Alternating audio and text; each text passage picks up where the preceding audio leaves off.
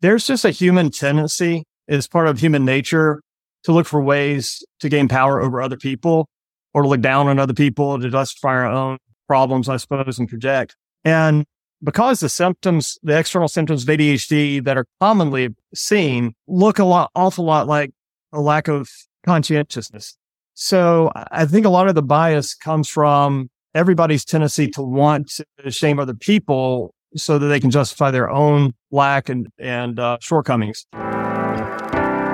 This is the Get Med Savvy podcast, on a mission to empower individuals to make more informed choices through practical discussions of medicine and the business of healthcare. With your host, Tiffany Ryder. Just a reminder although I am a licensed healthcare clinician, my ramblings here are just that and should never be construed as medical advice. The primary care team are the real heroes, and you should definitely check with yours. Now, here's Tiffany. I am so excited to share today's episode. I had the awesome opportunity to interview Dr. Gary Bullock. Dr. Bullock is a family medicine specialist who, after 21 years of practicing clinical medicine, has fully committed himself to coaching entrepreneurs, clinicians, and their family members who have a diagnosis of ADHD. Gary really gets it. He understands that medication alone is never the answer and that behavior modification is required for people with ADHD to thrive. He understands that it is almost impossible to find someone truly educated on ADHD and knowledgeable and able to coach behavior modification. So he has set out to really fill some of that void. So really excited to share our conversation. Hey everyone. Today we have Gary Bullock here to talk with us. Hey Gary. Hello. So I am super excited about this show. I know I say that every time, but it's because I only like to court shows with people that I think are, are doing incredible things in the world. You and I have got a lot in common and I'm just really looking forward to getting into it. If you don't mind, just start off by telling us what you're doing in the world. Yeah. So I'm trained as a family medicine doctor, uh, which I, I did for 21 years along the way through events in my family and in my own life, I gained an interest in what attention deficit actually is, the science behind it, the anthropology, genetics. And, and I'm just fascinated by that whole history, how there's a diagnosis that's actually based on a survival gene that's not an abnormality. It's just not average. And the idea that it untreated increases the risk of mortality by age 40 by twice the normal but treated, it actually can pretty much for all intents and purposes go away while the, the survival genes attached to it still do the good that they can do. Kind of like an overnight cure after 10 years of hard work, that sort of thing. Yeah. Yeah. I love that. Um, I'm really looking forward to getting into it because for whatever reason, uh, this is a polarized topic, I find. Um, you know, when you talk to people, whether it's people in medicine or uh, just people on the street. Everybody has an opinion about is ADHD real? Is it not real? How do we treat it? So I'd love to start by uh, maybe just telling the story of how you and I connected. I don't know if you remember, but I'm happy to share. I had posted something about note writing and about how I incessantly write notes. I always have notes at the end of my shift, and there were many very kind hearted, wonderful people who just said things like write them at the same time or just write less words or what have you. And you had chimed in with something insightful. And I think that's a really great place for us to start. Yeah. So uh, you actually called me at the time when I'm still kind of new to LinkedIn uh, by the nature of, of leaving medicine and going full time into coaching ADHD behaviors. And LinkedIn just seemed like a natural place to, to reach out to other professionals who are in the same domain. And yeah, I, I remember reading something you had written about that and then remembering back to Dr. Hobbs, our faculty advisor at the Medical College, Georgia, where I trained, just making such a big deal about charting after each patient before going to the next one and just thinking, well, that, that just doesn't seem like a wise way to group your tasks or whatever. And then I think all of us kind of fell away because, you know, we were young and we knew everything in the sure. world and still couldn't figure out why we would have 100 open charts at the end of the month and had to be harassed by medical records and chased down. And then that trend continued with every hospital I've worked out ever since, as far as seeing that, that same pattern. Almost like if I don't chart now, there's an exponential drop off in the likelihood of being charted anytime soon. And now with uh, certain rules about charting within 48 hours or whatever, it's become more important. So just getting out of the curve on that, it seemed like a good idea to, to chime in about, well, functionally, you can tell somebody who's a clinician with ADHD that you really need to start now because you know how things get with procrastination and all that. And we'll know that's right. But one of the phrases uh, Russell Barkley, the, the guru on ADHD, likes to talk about is ADHD is never not knowing what to do. It's always not doing what you know, which is part of the frustration and self-flagellation sure. of like, why can't I ever do this? Why am I still 400 charts behind? I don't even know who this patient is. So yeah, not to go on about that, but it was a good yeah. connection. Yeah. So what I, I mean, I think the, my initial thoughts were, you know, when you put that comment in and you started talking about it, you know, you were talking about your history and your experience with ADHD and working with other clinicians who have ADHD and, and how maybe that differs from a new clinician without the diagnosis. You know, you sent me a few documents right before we got started. And I wanted to just read an excerpt from one of the articles that you sent because it was so powerful to me. But it says, do you know a physician colleague who is always late to patient appointments or meetings? Do they submit their billing months late? Are they constantly behind in charting? Do they seem overwhelmed all the time? Have colleagues or patients complained that they were impatient, rude, or interrupting? Do they excel and focus in one area of practice very well, but other responsibilities are forgotten? Perhaps they're not prepared for the reality of medical practice, lack of practice management or coping skills, or experience chronic stress. Perhaps they were always like that. Perhaps you ignore it, provide some suggestions or tips, or you think they're just not up for the job. And that paragraph, you know, really resonated with me. I thought it was a great way to look at how someone who perhaps doesn't have ADHD might view those of us with ADHD. So I didn't know if you um, maybe could, you know, just talk with us about different maybe myths or stigmas that people have about kids or adults who have ADHD. Yeah, good question. That really is where the conversation needs to start. I'll be the first to admit I was in medical school thinking and parroting, just mindlessly parroting what I'd heard the culture say about ADHD not knowing I had it. Um, oh, it's too much caffeine. It's this generation that grows up watching TV and cartoons and there's no discipline anymore, et cetera, et cetera. All those same things, not having any clue what I was actually talking about. And then, you know, when, when you're in training, you get maybe an hour lecture out of four years, an hour, mm-hmm. uh, where it's mentioned in the context of ADD, OCD, other neuroatypical things like autism. And you know, you, you study the material to find uh, five multiple choice question answers, memorize those, and now you're you're a self proclaimed expert on the topic. Just like anything, sure. like we know what we know, but we're not unaware of what we don't know, and so that's what that's what causes the pain. It resonates with my personal experience. Um, when I, uh, for those of you who aren't PAs, the way PA school works is we do a three semesters of just gaining knowledge in the classroom, uh, you know, 10, 12 hours a day. And then we move on to a clinical year where we basically do four or five week rotations and all these different specialties. And I had, you know, started this journey thinking, oh, I would love to, you know, learn more about pediatrics or psychiatry, these like office based, very, you know, quote, work life balance friendly um, specialties. I have kids. I love uh, having a schedule. I thrive on a schedule. And by knowing that I had ADHD already, I'd been diagnosed as an adult. I thought there was no chance I would do well in the ICU, in the emergency department, in surgery. And honestly, those were the three places that I just excelled. I mean, just like better than all, you know, uh, than many of my colleagues. Like I did exactly what, what you just described. I came in early. I stayed late. And the interesting thing to me was that I was just engrossed.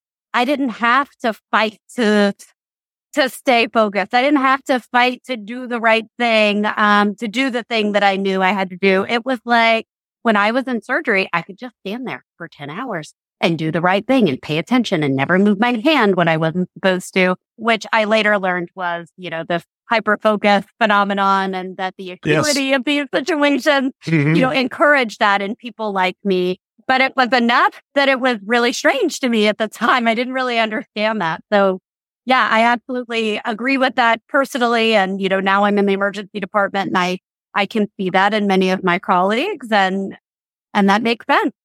Hindsight's not only 2020, hindsight's kind of a liar too, because it distorts our perceptions. But growing up with ADHD and realizing later, maybe as an adult that you have it, if you're diagnosed as a kid, and since diagnosis runs about one out of 10 people actually being diagnosed, it's kind of like the fish and water metaphor where the last person to know about water is a fish because they've just been around it their whole lives. They don't even see it as something because it's always been there.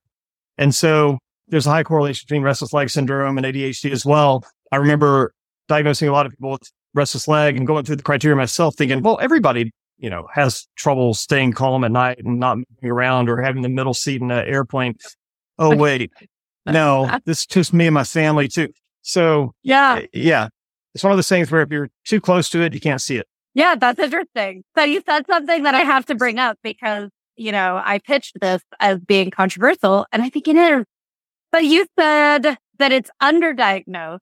And what I see, what I read about that I, do, I haven't read the literature, but what I read in, you know, the New York Times is that we're overdiagnosing ADHD. So you know, what is your interpretation from your practice, from your personal life, and and from what you're seeing in the literature regarding under overdiagnosis?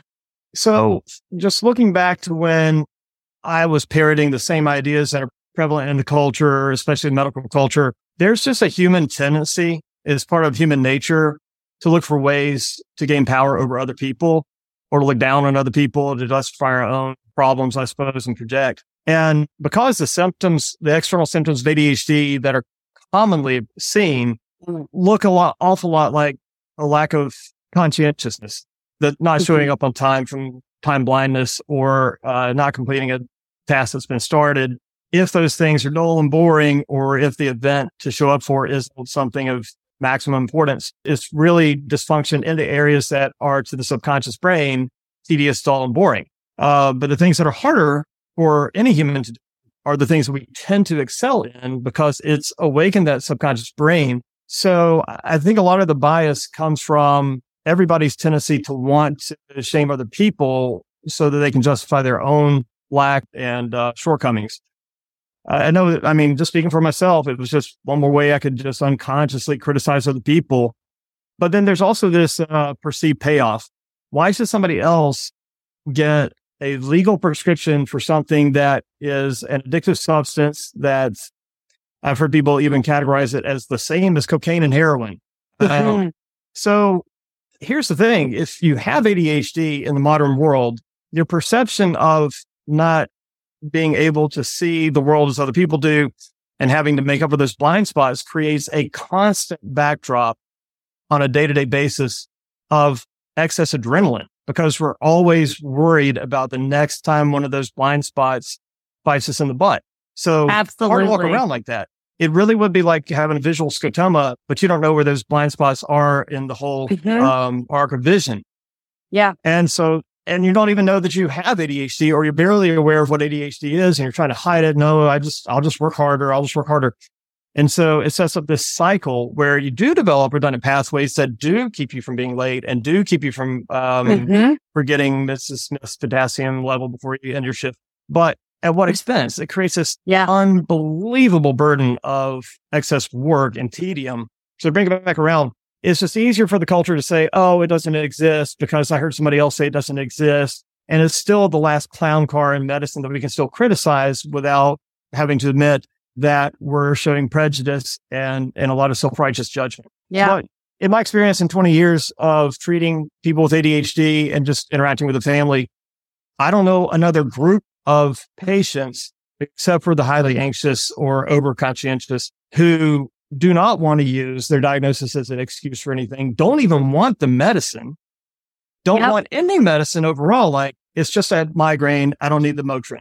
Like there's just this inherent fear of being dependent on anything for most people with ADHD. And good thing because our tendency toward addictive substances or habits is much higher because of the whole dopamine connection. So in reality, no, it's underdiagnosed. It's about four to 14% of the population, depending on what studies you look at. Mm-hmm. It seems to be more like 14, but at least four. And the consequences of it going untreated or being in denial of it or even delaying diagnosis and treatment are, yeah. are catastrophic. And it's hard to connect the catastrophe to the diagnosis because well, looks like another kid running his car into a telephone pole, driving under the influence.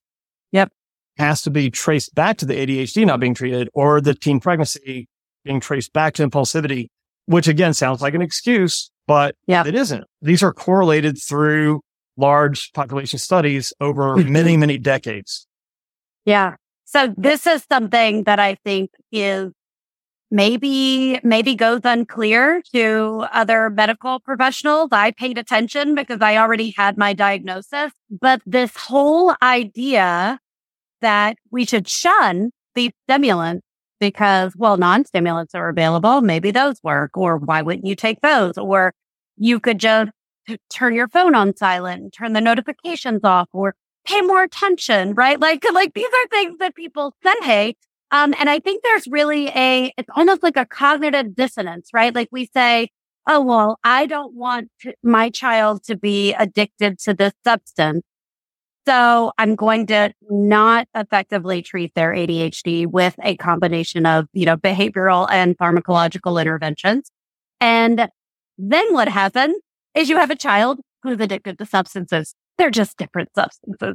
And I don't know that that's something that we've really um, been willing to accept in society or uh, an idea that we've been willing to propagate, even though the research that I've seen is very clear uh, that that is an effect.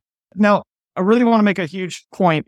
One of the best things that helped me to quickly separate out a lot of the differences in how one individual with ADHD is going to manifest different from others and I've got six kids. All of them have been diagnosed with ADHD by other people. They're, they're so different. They're so different. Uh, one who's turning down an honor scholarship to one university, another one who the local cops are surprised he actually made it into college. Like it's, it's just so widespread the different personalities. And once I understood, like there's one particular, and I think it's more objectively valid way of looking at human temperament, ADD or not, because we're tribal, uh, because we're more like pack wolves than any other kind of animal.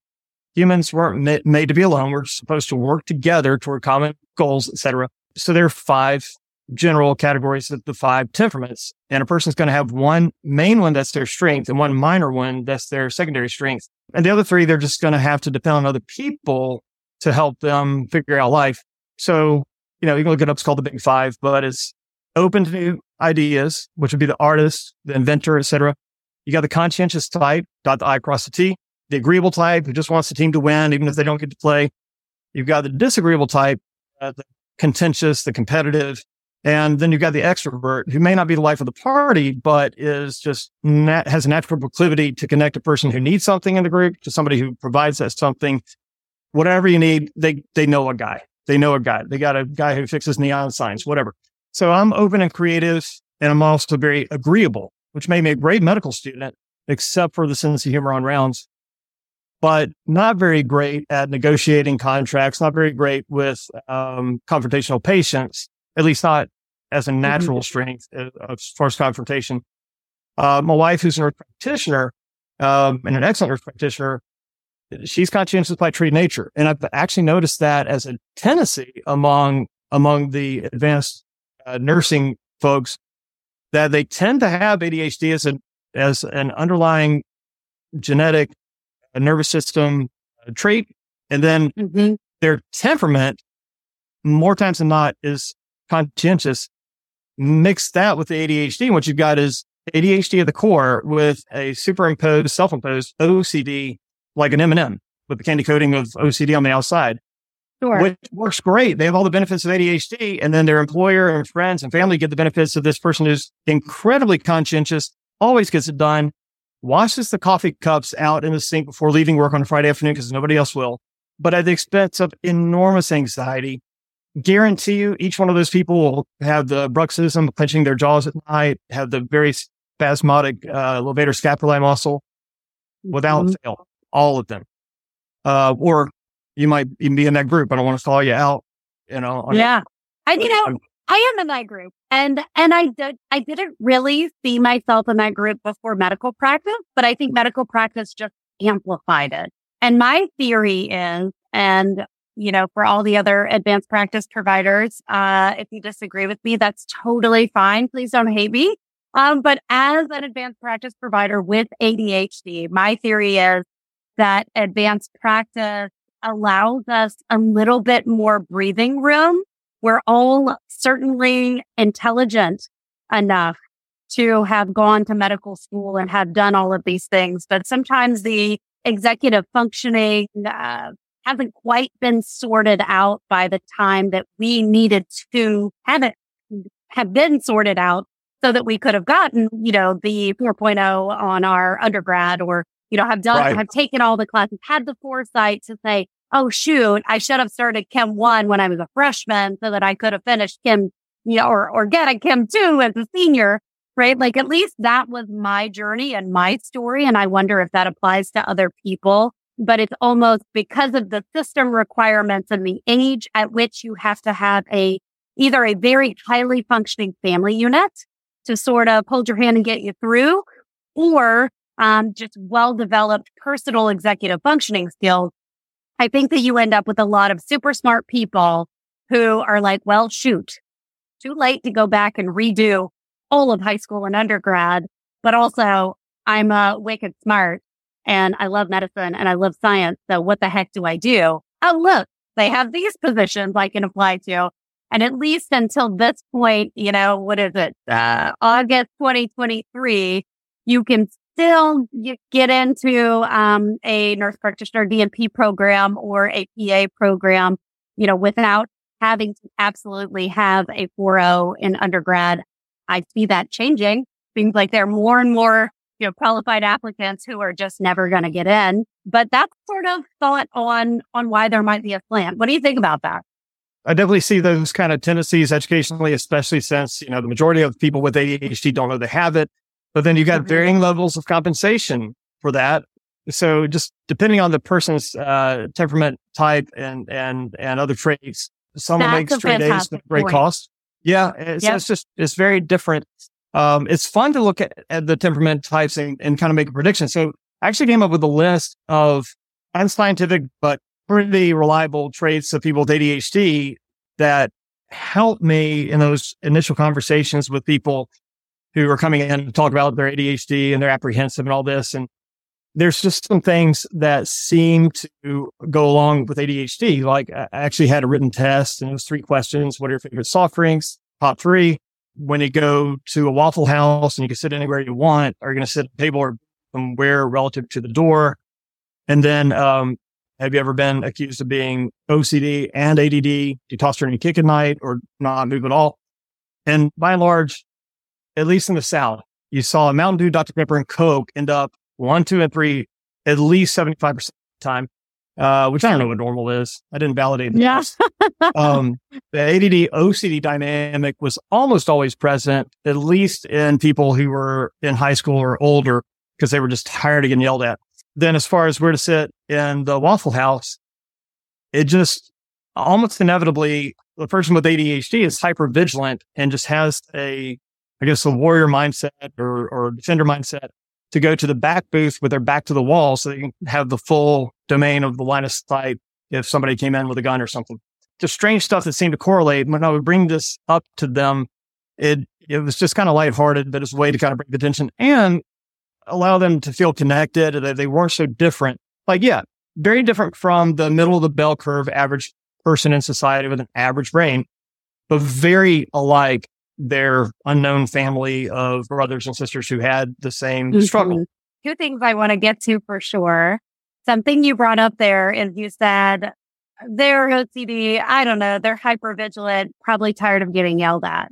Tell me more about this. When I meet other people with an ADHD diagnosis, completely regardless of whether they got that diagnosis when they were 10 or 15 or 35, there's a theme of greater insecurity, more struggles with self worth, more, more trouble knowing that they can reach goals that they've set for themselves. This whole idea of self efficacy seems to be just a little further out of reach for those with ADHD. Do you have the same perception? And if so, what reasons do you think are associated with that?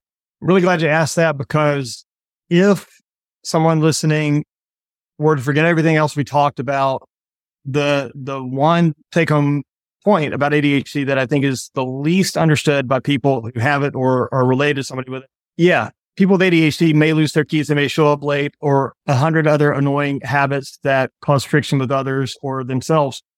But none of those compare to the top three symptoms of ADHD, which are pretty much invisible until you see them from a 30,000 foot view. And even though the information's been around since the 1950s, we owe a lot to uh, Bill Dodson, who is a psychiatrist in Denver, who spent the better part of his career patiently explaining to the world of psychiatry the top three symptoms of ADHD, especially in adults. And he would make the point only 5% of psychiatrists are trained in adult ADHD. Pediatrics, yes. Adult ADHD, not so much. Maybe that's changed. But the top three symptoms are shame, guilt, and the fear of rejection or rejection sensitive dysphoria, which literally means the unbearable weight of rejection. So unless you thrive on rejection, yeah. it sucks. So what I yeah. see that play out as you and I definitely know probably the most, most people that you and I know as providers who have ADHD are probably very high performers. Mm-hmm. Right. Uh, especially given your, your background in uh, athletics and whatnot. And so a lot of the drive unconsciously for people with ADHD, like myself, and I would say in the, over a decade, I spent treating TRICARE patients and noticing that every pilot had ADHD as a kid.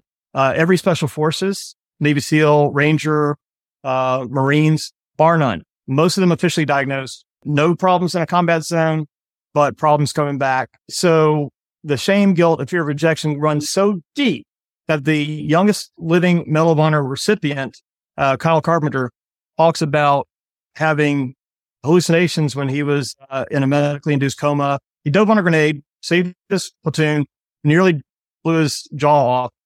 And I remember hearing him talk about the recovery and having these awful hallucinations. But in the moment, he would know to dismiss them because, oh, I'm still under, you know, the influence. And so this is just a hallucination.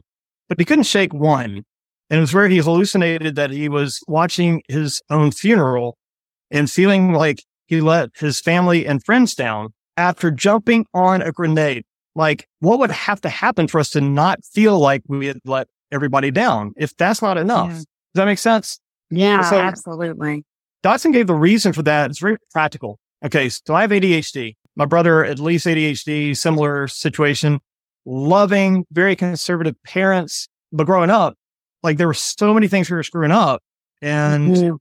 Gary, tire shoe. Gary, take out the garbage. Did you not clean that up? What do you mean you tried to drive the car through the garage out the other side? All these things that we would do as mm-hmm. ADHD kids, not knowing we had it, required corrective statements. And the statistic is three corrective statements more than the average kid growing up, 20,000 total by the time you graduate high school. Your unconscious brain is going to know that something is off and you just figure, oh, I'm defective. So if I'm going to survive in the tribe, I need to work so much harder and I need to actually be afraid of being rejected, which leads to a whole lot of other behaviors won't get into right now that teenagers will yeah. tend to do to, to get mm-hmm. social acceptance. Um, it's the whole thing, but it's also what drives us in medicine to overperform. Yeah. I have never really heard that explained in that way. And all of it, you know, absolutely resonates with me. I think that uh, for me, I remember always getting in trouble. And there's something about what the adult assumes the intent in. And, and I think that that plays a role. So I know that for me as a parent of an ADHD child, it's very easy somehow when she does something that others may think is ridiculous, right? Like we have told her to do whatever it is a thousand times, but I've got, that's why I have this close association. It's like, oh, well, I remember being a child and leaving, like not, not closing the milk. I still do it right? I'm 41 years old. I can't close the top on the milk. And just know, a pretty complex device. So I tell you that. But I think these are real issues, right? And so you end up doing all of these really terrible things, right? To your parents or your teachers or whatever. They're like, gosh, what is wrong with you? Why are you doing this? And you don't know why. And I think that that, that really is it, right? So I've seen patients, you know, as a clinician who have really struggled with, with OCD and their OCD feels somehow different than my OCD, right? It's almost mm-hmm. like, like my hypervigilance is something that I have created on purpose to try to protect me from doing whatever this, you know, this bad thing is. Right. For because sure. I never know when I'm going to get in trouble for next. Right. And same thing with like, you know, I would say that I have some degree of social anxiety. I don't think it's because I'm organically anxious for some reason. It's because I've been to parties, gone home, thought I had a great time, and then find out that someone's upset with me the next day because I, I don't know, I said something or I interrupted them or I did something rude and I just have no recollection or concept of that. And so I do think that there's a lot of communication that could be had and understanding that could be had from, you know, teachers and parents and partners, you know, once we're getting older of your ADHD person that you, uh, that you love and care about and interact with might have different intent than what you would have to have to leave the milk half un, uncapped. Right. well, it's like making the bed. Why make the bed? I'm just going to get back in it tonight. so well, the good news is ADHD has been around as long as humans have been around. And not sure. get into the particular thing that I, I, do nerd out on, which is paleoanthropology. I didn't study it in college. I have studied it via Discovery Channel since, but there's there's a huge connection when you look at uh, when when hominids first came out of Africa, the most highly migratory human groups to leave Africa, while the Cro-Magnons stayed in sub-Saharan Africa. The other groups seem to have all the traits that are now being seen as ADHD because they had to have them. So let's say you're one of the early inhabitants of Europe during an ice age. Mm-hmm. You have to have great three dimensional spatial awareness or you fall off a cliff and your genetic line dies with you. You have to have great impulsivity to throw that spear at the white bunny mm-hmm. that you see in the snowdrift. How in the world you saw a white rabbit in the snowdrift goes back to the hypervigilance. The impulsivity to throw the spear and eat versus not throw it and die don't fit well in modern society because you just said that thing that you thought before you filtered it. And even though what you said yeah. was true, it didn't land right. So even, even procrastination. So they say like the early Europeans had spears that were made for close quarters uh, stabbing in a group of whatever beast was going to be dinner, whereas sub-Saharan Africans had spears for throwing. Well, kind of use that as a metaphor for how we do time. If I have a project that's doing four weeks, well, that means I have 27 days before I get started. So the good news is every aspect of ADHD has been fully mapped. We know exactly where the problems are, where we're different from other people and where we're not. So instead of having these blind spots, we can now illuminate them. Yeah. And to quote G.I. Joe, knowing is half the battle.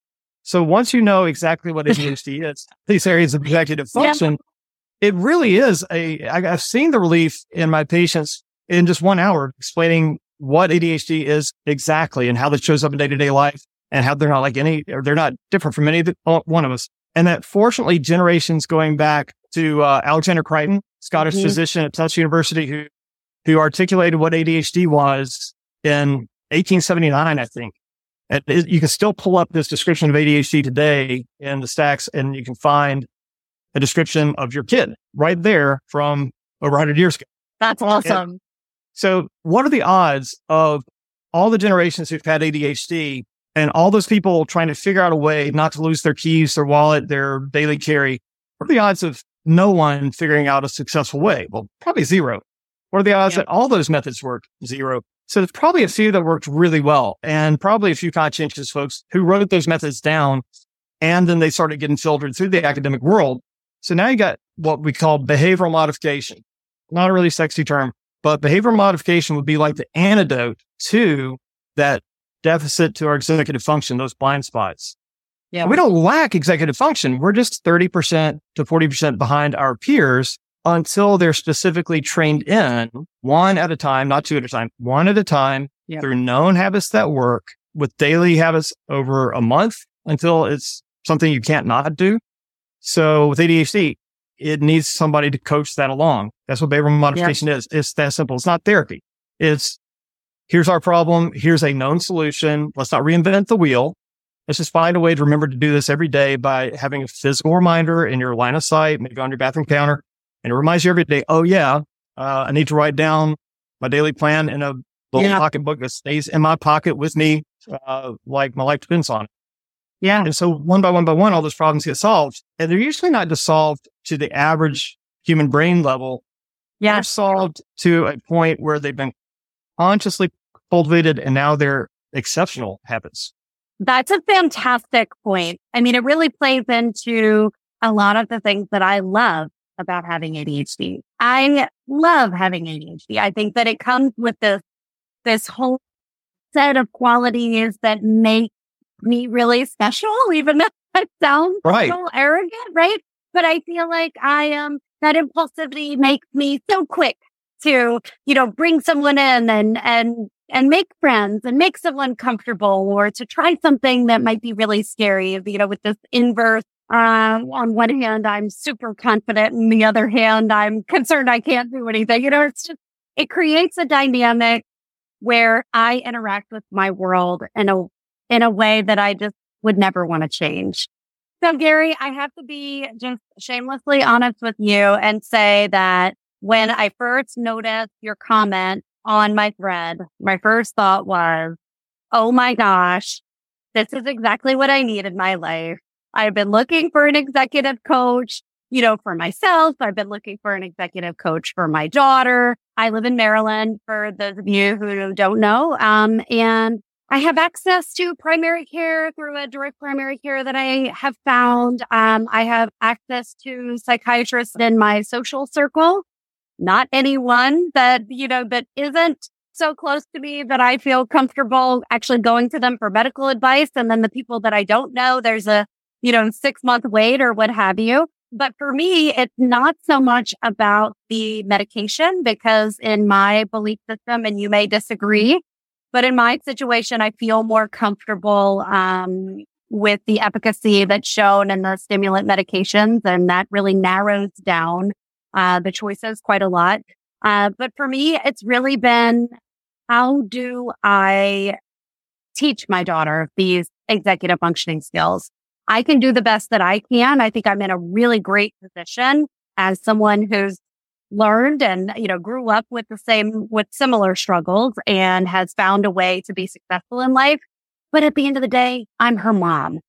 Right. Mm-hmm. So so the idea of having access to a coach like you is fantastic. And um, I know that I found you on LinkedIn and I fully expect now that we have connected professionally to reach out and, you know, see if there's an opportunity to work with you in this coaching realm.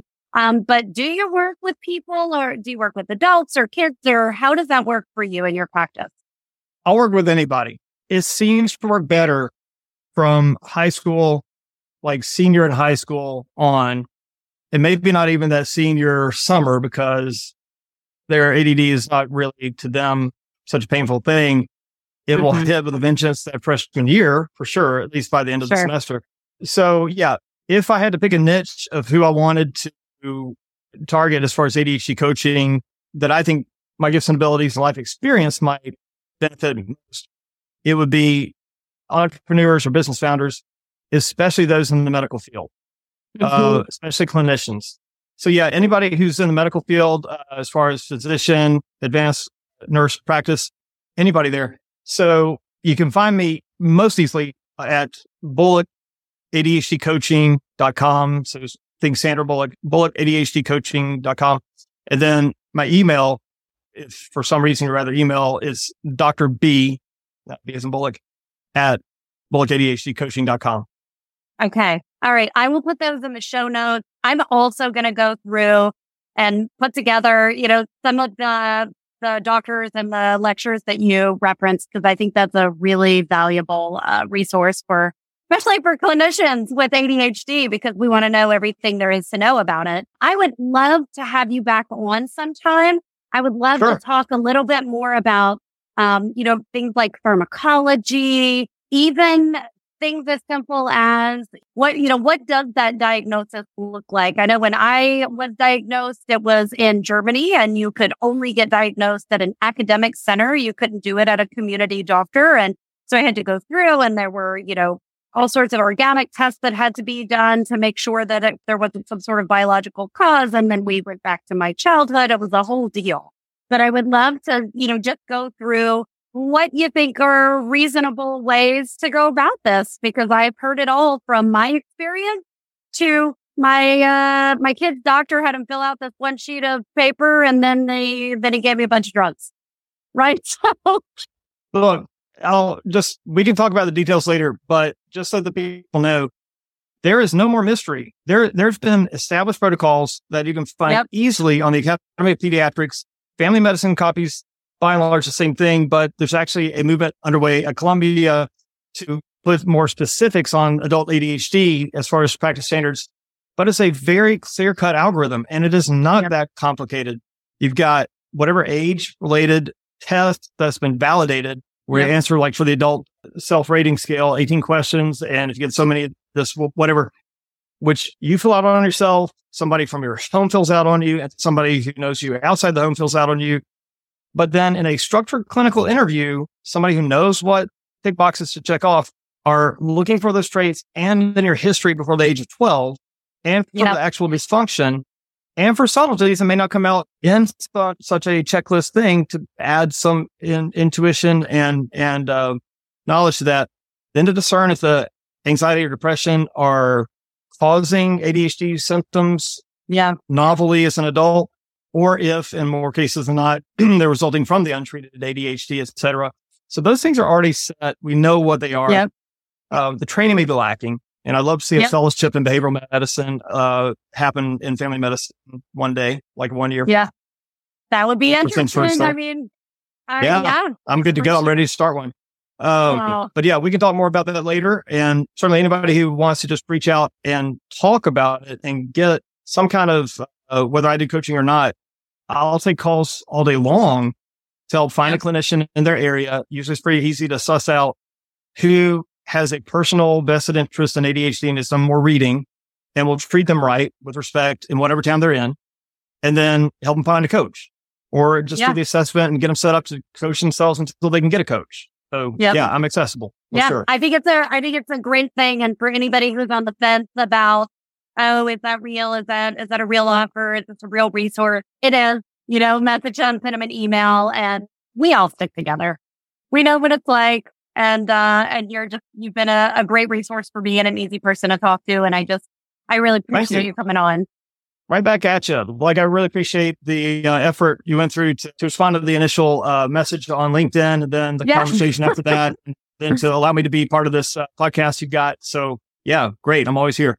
Awesome. All right. Well, we'll have you back on soon. Thanks, Gary. All right. Thank you. Thanks so much for listening to Get Med Savvy podcast. To see what we're up to, check us out at www.tiffanyryder.com.